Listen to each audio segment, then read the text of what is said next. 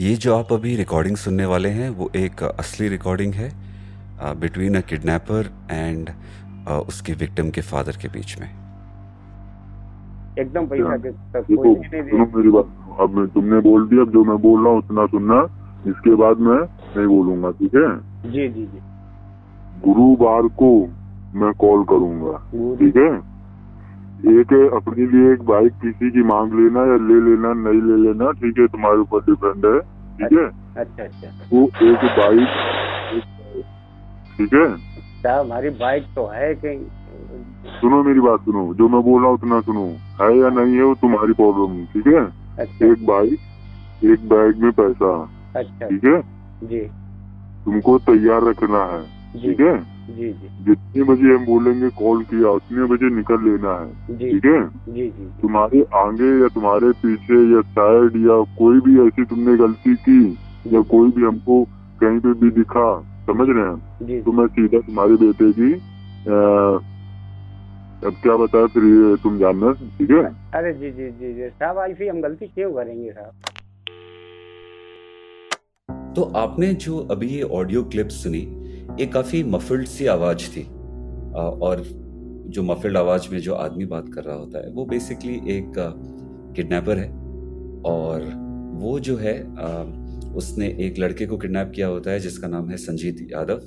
और वो संजीत यादव के फादर से अभी बात कर रहा होता है जिनका नाम होता है चमन यादव। तो आपने सुना कि कैसे वो आ, उसको गाइड कर रहा है कि मैं गाइड क्या उसको इंस्ट्रक्शन दे रहा है कि मैं इस इस दिन को तुम्हें फ़ोन करूँगा और तुम्हें बताऊँगा कि तुम्हें पैसे कहाँ लेके आने हैं। और उसी वक्त जो है मैं तुम्हें ये भी बता दूँगा कि लोकेशन क्या है कि तुम्हें कहाँ पे आना है और कैसे पैसे डालने हैं। तो ये काफ़ी फ़ेमस केस रहा है। आ, ये हुआ था 2020 में और ये एक बर्रा थाना आता है कानपुर में जो उत्तर प्रदेश में आप लोग ने कानपुर के बारे में तो सुना ही होगा। तो वहाँ पे ये केस हुआ था। कोविड के टाइम पे हुआ था। तो आपने ना किडनैपिंग के केसेस कई बार सुने होंगे पेपर्स में कई बार आपने पढ़ा भी होगा, पर इस केस में किडनैपिंग के साथ साथ कुछ और भी हो गया था जिसने इस केस को काफ़ी ज़्यादा यूनिक बना दिया। तो बिना टाइम वेस्ट किए हुए चलते हैं इस केस में। तो 2020 की बात है, जैसे मैंने आपको बताया था, जून की बात है। लड़का था संजीत यादव और ये जो लड़का होता है, ये एक बेसिकली लैब में काम करता है, एक लैब टेक्नीशियन होता है। और अगर इसकी पर्सनालिटी देखी जाए तो काफ़ी ज़्यादा शांत सा आदमी था और ज़्यादा इधर उधर कोई लेना देना नहीं था उसका लोगों के साथ। वो अपने ऑफ़िस जाता था ऑफ़िस से वापस अपने घर आ जाता था।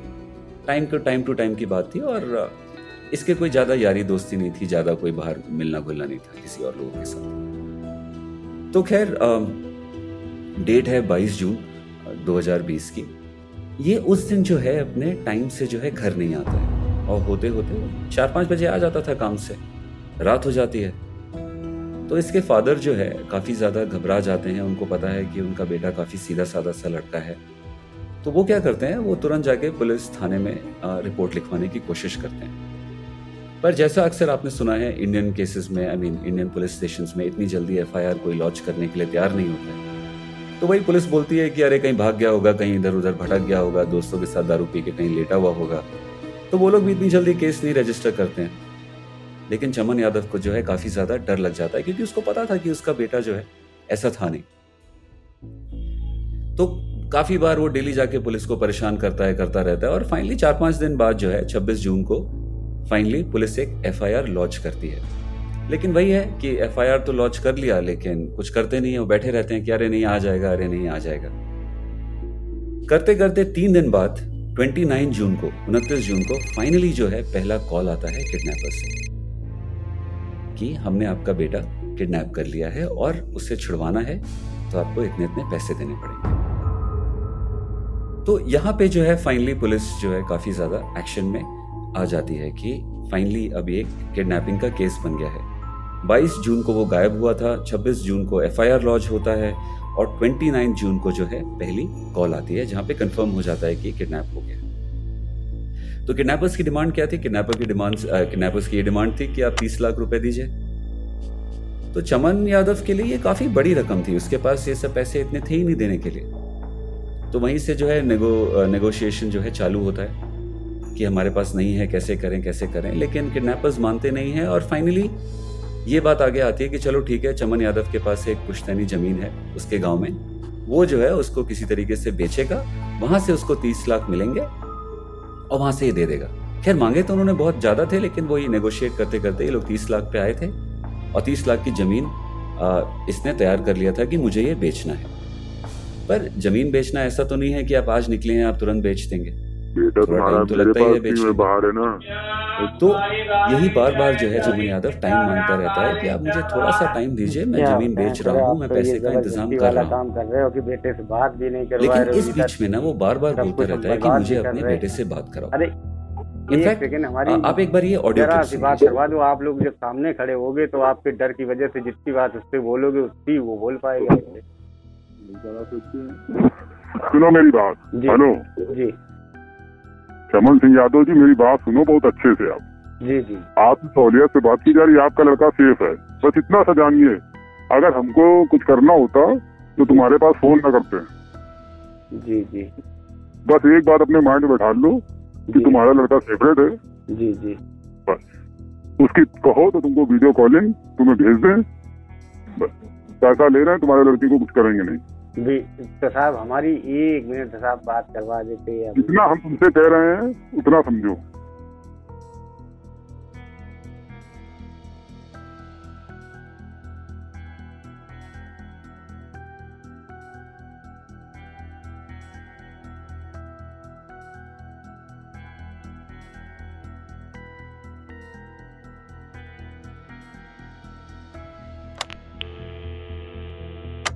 जो आपने अभी सुना कि ये बार बार कह रहा है कि मुझे अपने बेटे से बात कराओ और जो किडनैपर है वो वही मफिल्ड आवाज़ में बात कर रहा है और बोल रहा है कि हाँ हम बात करा देंगे। वो कोई ना कोई बहाना दे रहा होता है कुछ ना कुछ उसको टाल रहा होता है। जिससे नेचुरल सी बात है कि चमन यादव को काफ़ी ज़्यादा डर लगने लग जाता है कि मेरा आ, मेरा बेटा जो है ज़िंदा भी है कि नहीं है कि कुछ कर दिया गया है उसके साथ। लेकिन खैर अब उसके पास कोई ऑप्शन तो है नहीं। उसको तो है कि उसको पैसे देने ही देने हैं किसी तरीके से, उसके पास तो आखिरी, माने होप ही वही है। तो खैर, वो किसी तरीके से अपनी ज़मीन बेच देता है और तेरह जुलाई के आसपास जो है, उसी के एक दो दिन पहले ये फाइनली कॉल आता है कि तुम्हें कल जो है, इस इस लोकेशन पे आना है और इस इस टाइम पे आना है। तो वो लोकेशन क्या थी कानपुर में? वो लोकेशन ये थी कि काफ़ी एक आउटस्कर्ट्स पे काफ़ी खाली सा एरिया था, थोड़ा सा जंगल सा एरिया था। वहाँ पे इसको बुलाया गया था। और शाम के टाइम पे बुलाया गया था जहाँ पे अंधेरा हो जाना था। और उस एरिया की खास बात एक और ये थी कि कुछ 500 मीटर दूर पे ना एक बहुत पुराना सा ब्रिज बना हुआ था। तो वो पुराने वाले ब्रिजेस नहीं होते हैं? आपने देखा है कि जिसके दोनों एंड पे स्टार्टिंग या बिगनिंग में आप जिस तरफ़ भी खड़े हो, वहाँ पे थोड़ा एक स्लोप सा बना रहता है। माने घास वास होती है, थोड़ा जंगल सा होता है और नीचे आप रिवर की तरफ़ जा सकते हैं। तो ये वही उसी टाइप की पुरानी वाली ब्रिज बनी हुई थी। और यहाँ पे क्या है कि वो सूखी हुई नदी थी। वो नीचे पत्थर वत्थर सब पड़े हुए थे। तो ये पुलिस वालों से भी टच में था, नेचुरल सी बात है। और पुलिस वाले इसको एडवाइस करते हैं कि तुम पैसे एक बैग में डालो और लेके चलो। हम लोग दूर दूर रहेंगे इधर उधर रहेंगे और जब किडनैपर्स वहाँ पे पैसे लेने आएँगे, तब हम जो है उसको जाके, उनको, उसको या उनको जो भी जो भी लोग हैं, उनको हम पकड़ लेंगे। ये प्लान बनता है। तो इस हिसाब से ये सारे निकलते हैं उस दिन। तेरह जुलाई को। तो फाइनली जो है, वहाँ पे वो चमन यादव पहुँच जाता है और उसके पास फ़ोन आता है कि आगे 500 मीटर पे ना एक ब्रिज बनी हुई है। तुमको वहाँ पे आना है और तुमको वहाँ पे आके वो बैग फेंकना है। तो पुलिस वाले भी होते हैं, वहाँ पे साइड में वो सब प्लेन क्लोथ्स में होते हैं और छुपे हुए रहते हैं और एकदम अंधेरा हो चुका होता है। तो संजीत यादव किसी तरीके से धीरे धीरे करके आगे जाता है ब्रिज की तरफ़। और जब वो वहाँ पहुँचता है ब्रिज के बीचों बीच तो जैसे उसको एडवाइस किया गया था वो बैग वहाँ से फेंक देता है नीचे। तो जैसे ही वो बैग यहाँ पे नीचे फेंकता है ना, तभी जो है पुलिस वाले जो है थोड़ा साइड पे ऊपर होते हैं। वो अभी तक नीचे नहीं पहुँचे हुए होते हैं। क्योंकि पहले तो वो भी पीछे खड़े थे 500 मीटर के पीछे पीछे कुछ। तो ये लोग जो है टॉर्च ऑन करते हैं अंधेरे का टाइम है और ये भागते भागते चलाते हुए नीचे जाते हैं कि कौन है कौन है कौन है। तो जैसे ये नीचे पहुँचते हैं ना तो वहाँ देखते हैं कि ना कोई आदमी है और ना ही वो जो बैग फेंका गया था वो भी नहीं। तो इस बीच में ना ये हुआ था कि जब वो बार बार उसको पैसा फेंकने के लिए भी वहाँ पे बोला जा रहा था तो चमन यादव बार बार बोल रहा था कि मैं पैसे तो फेंक दूँगा, लेकिन मेरा बेटा कहाँ है? तो किडनैपर्स ने ये बोला था कि आपका बेटा जो है, यहाँ से आगे कुछ एक दो किलोमीटर दूर पे एक मंदिर है, वहाँ पे आपको मिल जाएगा। तो उन्होंने वही बोला था, आप पैसा फेंकिएगा, आप वहाँ पे पहुंचिएगा आधे घंटे के अंदर अंदर और आपको आपका बेटा वहाँ पे मिलेगा। सेफ़ और एकदम सुरक्षित। तो खैर, वहाँ पे पुलिस को तो ना पैसे मिले, ना कोई मिला।